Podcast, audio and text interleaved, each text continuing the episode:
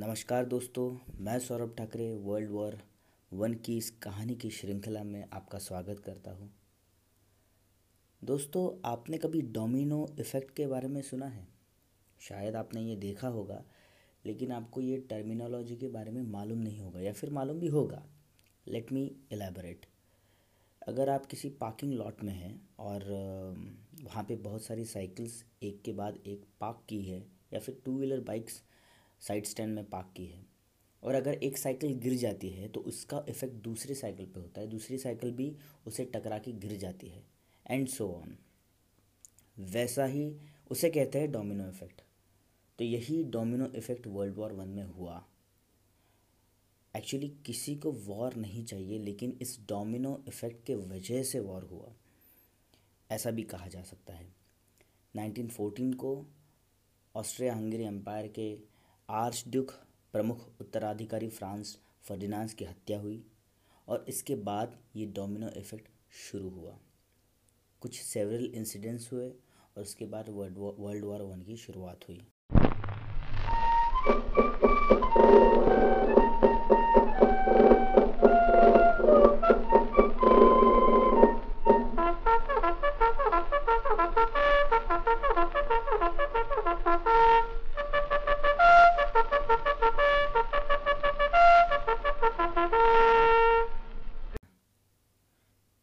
दोस्तों, मैं सौरभ ठाकरे आपका स्वागत करता हूँ एपिसोड फोर में।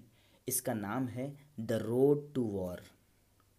दोस्तों, आज भी प्रेजेंट सिचुएशन में अगर कोई एक्स वाई जेड कंट्री है और किसी दूसरे कंट्री के साथ वो वॉर या युद्ध के लिए जाती है या किसी दो कंट्री के बीच में युद्ध के चांसेस क्रिएट हो जाते हैं, आसार बढ़ जाते हैं तो पूरी दुनिया में जितने भी मेन कंट्रीज़ है, जितने भी बड़े बड़े कंट्रीज़ हैं, वहाँ हाई अलर्ट डिक्लेयर किया जाता है। दोस्तों, आज का एपिसोड और इसके बाद की जो वर्ल्ड वॉर की कहानी है, ये समझने से पहले आपको पूरा वर्ल्ड मैप एक रफली मालूम होना ज़रूरी है। एटलीस्ट यूरोपियन कंट्रीज़ 1914 के टाइम और अभी कैसे है ये आपको मालूम होना बहुत ज़रूरी है। तो एक बार आप गूगल करके देख सकते हैं तो भी मैं आपको ये कहानी के द्वारा बताने की कोशिश करूँगा। और दूसरी बात यह है कि असासिनेशन जो थर्ड एपिसोड में तक जब हम आए हैं वहाँ तक आ, दुनिया जो है उस वक्त की जो दुनिया है 1914 की वो दो भागों में डिवाइड हो गई थी। सो एक साइड में फ्रांस ब्रिटेन और रशिया और इसके अपोजिट जर्मनी, इटली और ऑस्ट्रिया, हंगेरी। तो शुरू करते हैं। The road to war. तो दोस्तों, जैसे थर्ड एपिसोड में हमने सुना कि 28 जून 1914 के वक्त फ्रांस फर्डिनांस की हत्या हो गई। उसके कुछ ही दिन बाद, जुलाई पाँच को ऑस्ट्रिया ने जर्मनी से मदद मांगी। अब ये मदद क्यों मांगी, इसके पीछे का रीज़न आपको बताता हूँ, क्योंकि ऑस्ट्रिया हंगेरी को मालूम है कि अगर हम सर्बिया पे हमला करते हैं तो रशिया उनको सपोर्ट करेगा। अब ऑस्ट्रिया हंगेरी सर्बिया पे क्यों हमला करेगा? क्योंकि असैसिनेशन के दौरान जो व्यक्ति था, वो सर्बियन सपोर्टर था, वो सर्बियन आदमी था और ऑस्ट्रिया हंगरी का ये दावा था उस वक्त कि ये जो असैसिनेशन, ये जो हत्या की है, इसके लिए सर्बियन गवर्नमेंट ने उस वक्त मदद की थी। तो इसलिए ऑस्ट्रिया हंगरी को सर्बिया पे हमला बोलना था। लेकिन वो ऐसा डायरेक्टली हमला नहीं कर सकता था क्योंकि उसे मालूम था रशिया उसे सपोर्ट करता है। इसलिए ऑस्ट्रिया हंगेरी ने जर्मनी से सपोर्ट मांगने की इच्छा रखी और जर्मनी ने अनकंडीशनल सपोर्ट दिया। तो दोस्तों, यहाँ पे जर्मनी ऑस्ट्रिया को अनकंडीशनल सपोर्ट क्यों कर रहा है? इसके तीन मोटे मोटे कारण हैं। सबसे पहला कारण यह है कि जर्मनी को यूरोप में अपना प्रभुत्व प्रस्थापित करना था उस ज़माने में।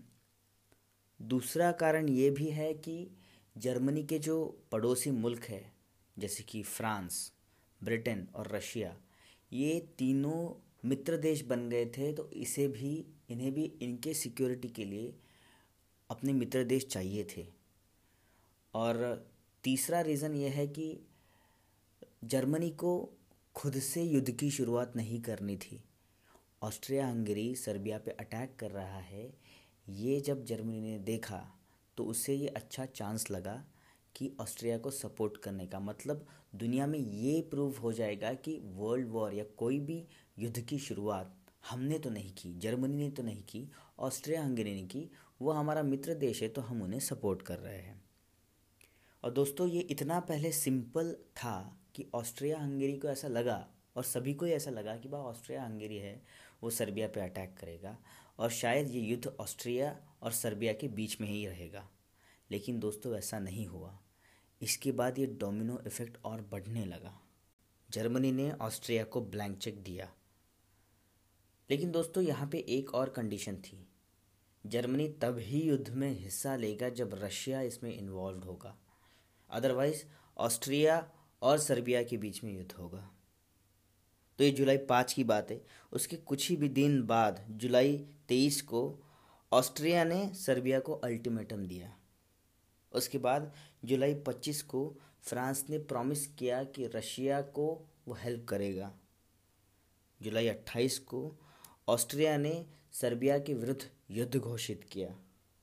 जुलाई तीस को रशिया ने अपने सैनिक ऑस्ट्रिया हंगेरी की तरफ़ मोड़े। अगस्त एक को जर्मनी ने रशिया के विरुद्ध युद्ध घोषित किया। उसके बाद जर्मनी और फ्रांस के बीच में युद्ध के आसार बढ़ने लगे। इसलिए जर्मनी और फ्रांस ने अपने अपने सैनिक वेस्ट फ्रंट पे, जहाँ पे फ्रांस और जर्मनी की बॉर्डर है, वहाँ पे तैनात करना शुरू कर दिए। अगस्त थ्री को जर्मनी ने फ्रांस के विरुद्ध युद्ध घोषित कर दिया और अगस्त फोर को ब्रिटेन ने जर्मनी के विरुद्ध युद्ध घोषित कर दिया।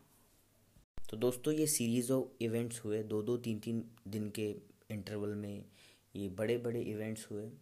बड़े बड़े देशों ने दूसरे देशों के विरुद्ध युद्ध की घोषणा कर दी। और यहाँ पे सबसे मेन चीज़ थी कि सबको विक्ट्री चाहिए थी। और सबको यूरोप पे या पूरी दुनिया पे अपना प्रभुत्व प्रस्थापित करना था। और यही इसका एक मेन कारण कहा जा सकता है। और इसके बाद वर्ल्ड वॉर वन की शुरुआत हुई, जो चार साल चला। तो दोस्तों, ये थी आज की कहानी रोड टू वॉर अगर कुछ सीरीज़ ऑफ़ इवेंट मैंने आपको बताए, वो आपको अगर समझ में नहीं आए कि किसके साथ किसका युद्ध हुआ तो एक सिंपल एक आप दिमाग में रखिएगा कि ग्रुप ए में जो थे ब्रिटेन फ्रांस और रशिया और ग्रुप बी जो है, वो है जर्मनी इटली और ऑस्ट्रिया हंगेरी और रशिया के साथ सर्बिया भी है। सो एक आप एक थोड़ा सा एक ध्यान में अगर जहन में रहेगा आपके तो वो सुनने में आसानी भी होगी। तो दोस्तों, मिलते हैं फिर से इसकी आगे की कहानी के साथ। तब तक के लिए धन्यवाद।